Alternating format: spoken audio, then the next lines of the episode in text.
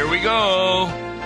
It's Law and Gospel on this Friday, June the 16th, in the year of our Lord 2023. I'm Pastor Tom Baker, and we're replying to emails that we have received. If you want to talk to me or send me a note, my email address is tombaker at brick.net. That's B R I C K dot net. Real easy to remember. And you can send me a note asking a question, and we'd be glad to try and answer it on Friday. Well, what we received today was out of New Orleans because the Southern Baptist Convention has refused to welcome Saddleback Church back into its fold. That's really important. Saddleback Church is the second largest congregation in the Southern Baptist Communion. And representatives at their annual meeting rejected not only Saddleback Church being part of the Southern Baptist Convention, but also a similar appeal by a smaller church, Fern Creek Baptist of Louisville, Kentucky, which is led by a female pastor. Yes, the results of the votes on Tuesday were announced Wednesday morning on the concluding day of the annual meeting of the nation's largest Protestant denomination, whose statement of faith now asserts that only qualified men can serve as pastors. Now, the Lutheran Church Missouri Synod is also having a convention uh, this July, and we'll have about 2,000 people there. But the Southern Baptist Hall was packed with 12,000 Southern Baptists, and they were very quiet after the announcement because they had listened to the earlier urging by the Southern Baptist president, Bart Barber, for them to show restraint. Saddleback had been the denomination's second largest congregation and was widely touted recently as a success story. The vote was to remove them 9,437 versus 1,212 delegates, or they were known as messengers. They rejected an appeal by the pastor of Saddleback Church, Rick Warren, and he was author of that best selling book, The Purpose Driven Life. We examined it on Law and Gospel some time ago and found it to be wanting in its theology. He had urged the Baptists to agree to disagree in order to share a common mission. Boy, does that ever sound familiar? Because that's what the St. Louis Seminary had encouraged after, during the walkout.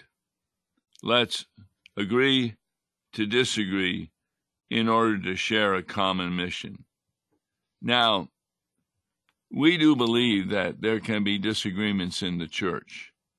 For example, how many candles should be on the altar? Some people will just have two candles Others would have seven. Others would have a pair of seven candles. And during Holy Communion, they would be lit. But those congregations that did not do that, were they against the Bible? No. That was an area of disagreement. But when it comes to talking about whether men or women should be pastors, the Bible makes no disagreement there. It says very clearly that only men will be indeed pastors of a Christian congregation. So, when the church representatives also voted 9,700 to 806 to deny an appeal by a smaller congregation. That's Fern Creek Baptist Church of Louisville, Kentucky. They have had a female pastor for three decades, but came under heightened security scrutiny this year. The female pastor said, I knew they would uphold the expulsion. However, I guess I'm a bit naive. I did not think it would be that drastic a result. I thought there were more people left in the Southern Baptist Convention who support the autonomy of the local church, if not women in ministry, said the Reverend Linda Barnes Popham, Fern Creek's pastor. Yes, I would say she was naive because any woman who thinks they are a pastor, it, that woman is going against the Word of God, which makes it very clear that only males are to be pastors. All Baptist churches, though, are independent. So the convention can't tell them what to do, but it can decide which churches are not in friendly cooperation, which is the official verbiage for an expulsion. The Southern Baptist Convention Statement of Faith says the office of pastor is reserved for qualified men. But this is the first time the convention has expelled any churches over it. It really had begun in February when the Southern Baptist Executive Committee voted to oust the two congregations, along with three others, that chose not to appeal for having women pastors. Albert Mohler, and we've heard him, he's often spoken on issues, etc. He's the president of the Southern Baptist Theological Seminary in Louisville, and he spoke on behalf of the executive committee, supporting them in calling for the ouster of Saddleback and Fern Creek.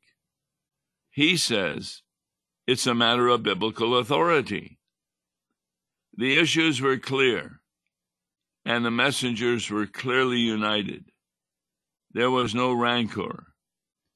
That's what Mohler said Wednesday after the results were announced. He said this was a real defining moment, making certain that those doctrines must be common among us and publicly acknowledged. For years, question about women's ministry roles have caused turmoil in the Southern Baptist Convention. On Wednesday, the messengers pressed to make these roles more clear by voting to amend the convention's constitution to specify that Southern Baptist churches must affirm, appoint, or employ only men as any kind of pastor or elder as qualified by Scripture.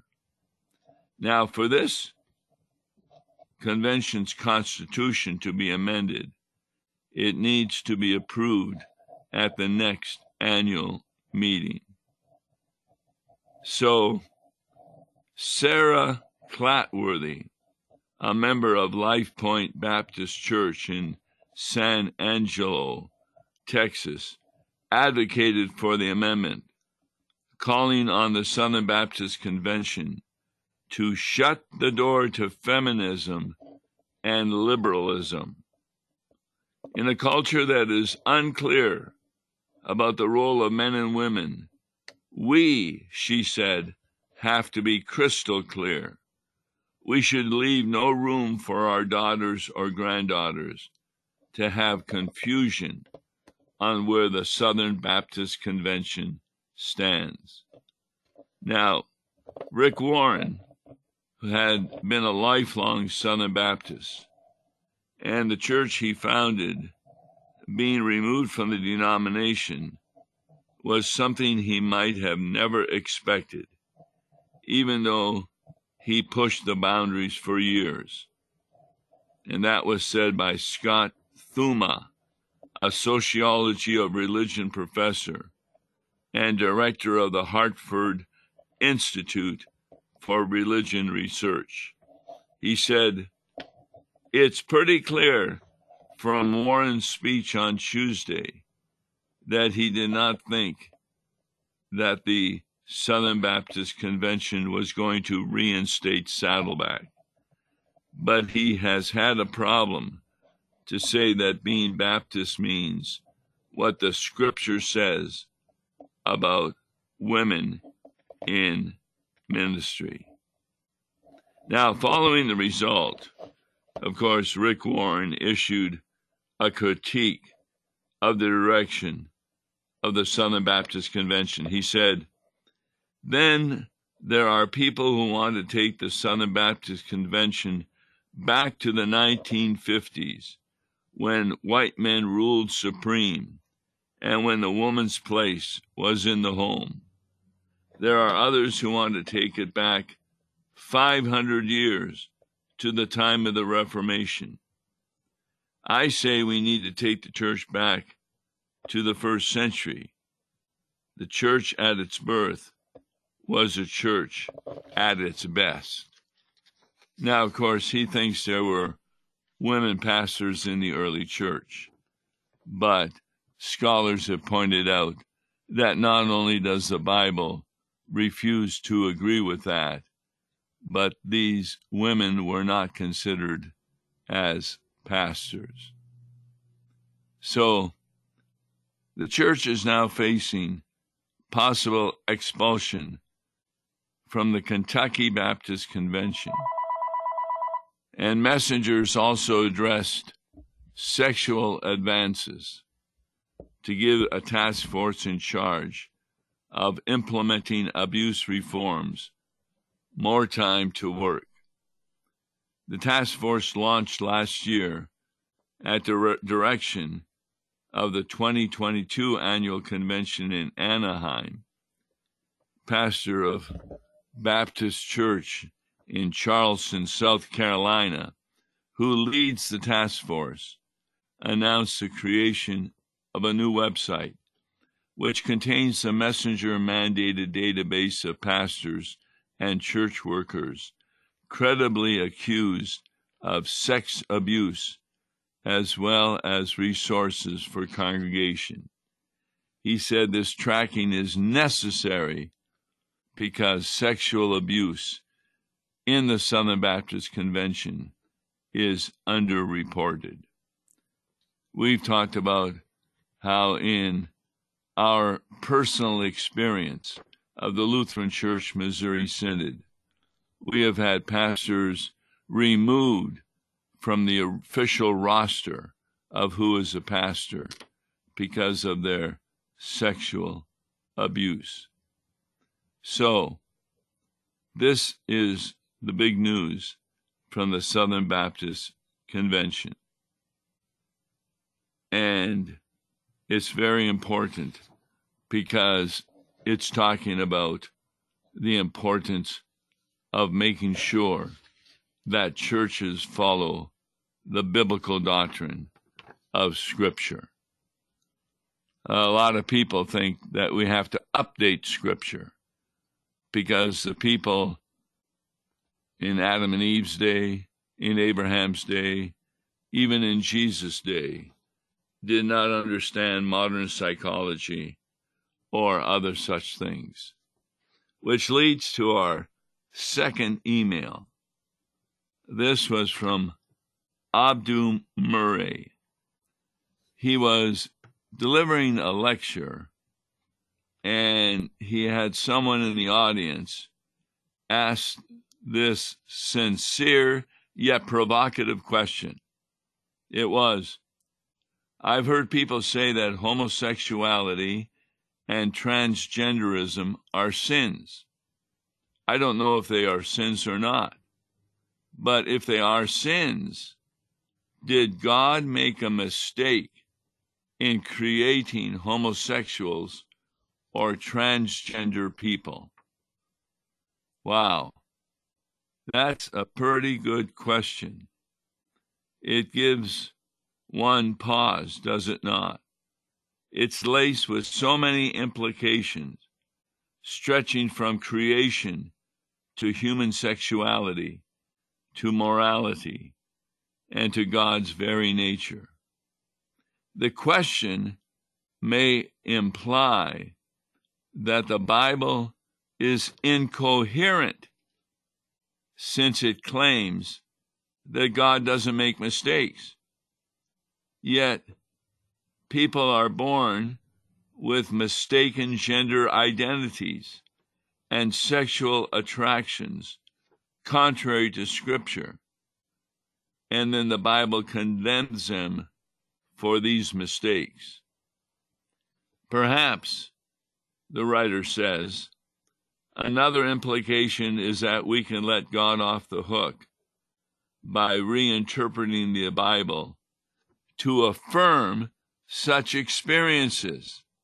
And boy, have we been hearing that these days, where gay groups are saying, well, obviously, God is allowing us because we love each other.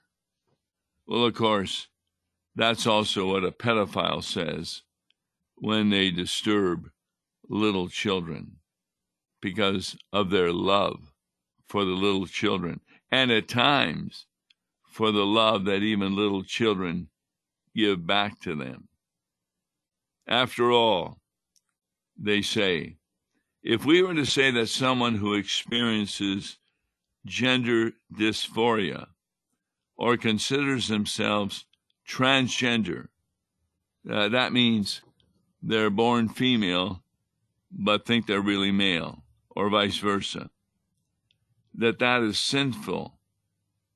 Therefore, that has to be God's mistake.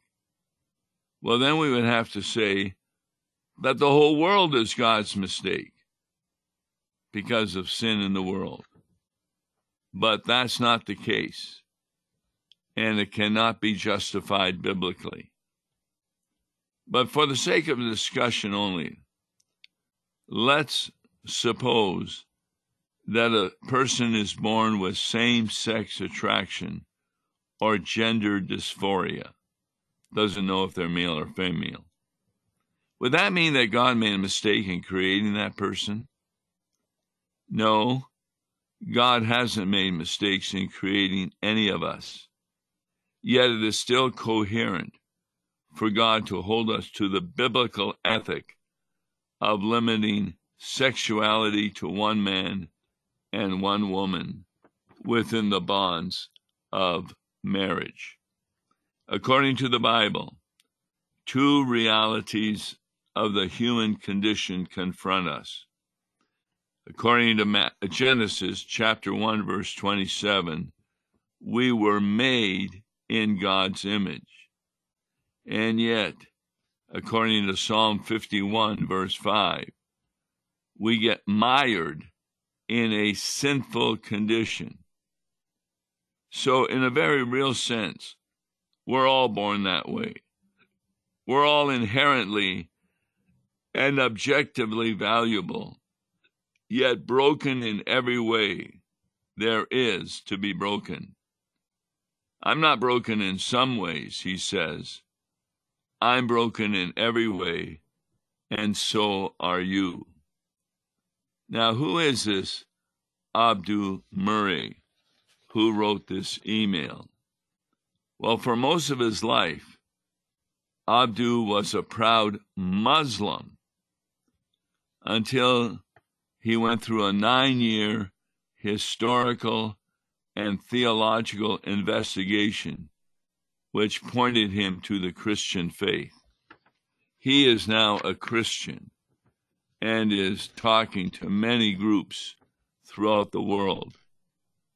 Therefore, he expresses that our brokenness is expressed, whether it's through sexuality, identity, morality, or something else. It is a matter of wading through each individual's circumstances. Regardless, we're all born that way, in the sense that we use our free will to go our own way and give full expression to every disposition. God was not mistaken in giving us free will. We have been mistaken in the way that we wield it. Remember Adam and Eve. They had total bliss in the Garden of Eden, but they also had free will to go against God's will, which they did in listening to Satan and hearing that, well, if we eat from the tree of the knowledge of good and evil, that's not really bad. It's going to make us like God. So, God initially created humanity morally innocent, but not morally perfect. And that's clear from what happened to Adam and Eve. God endowed them with the freedom to reject their abiding bliss in the Garden of Eden. He gave them but one command not to eat of the tree of the fruit of the knowledge of good and evil. But they disobeyed that command. And over time, Adam and Eve reinterpreted and eventually misstated God's words. When the serpent asked Adam and Eve, Did God really say you shouldn't eat this? They responded by overstating God's command.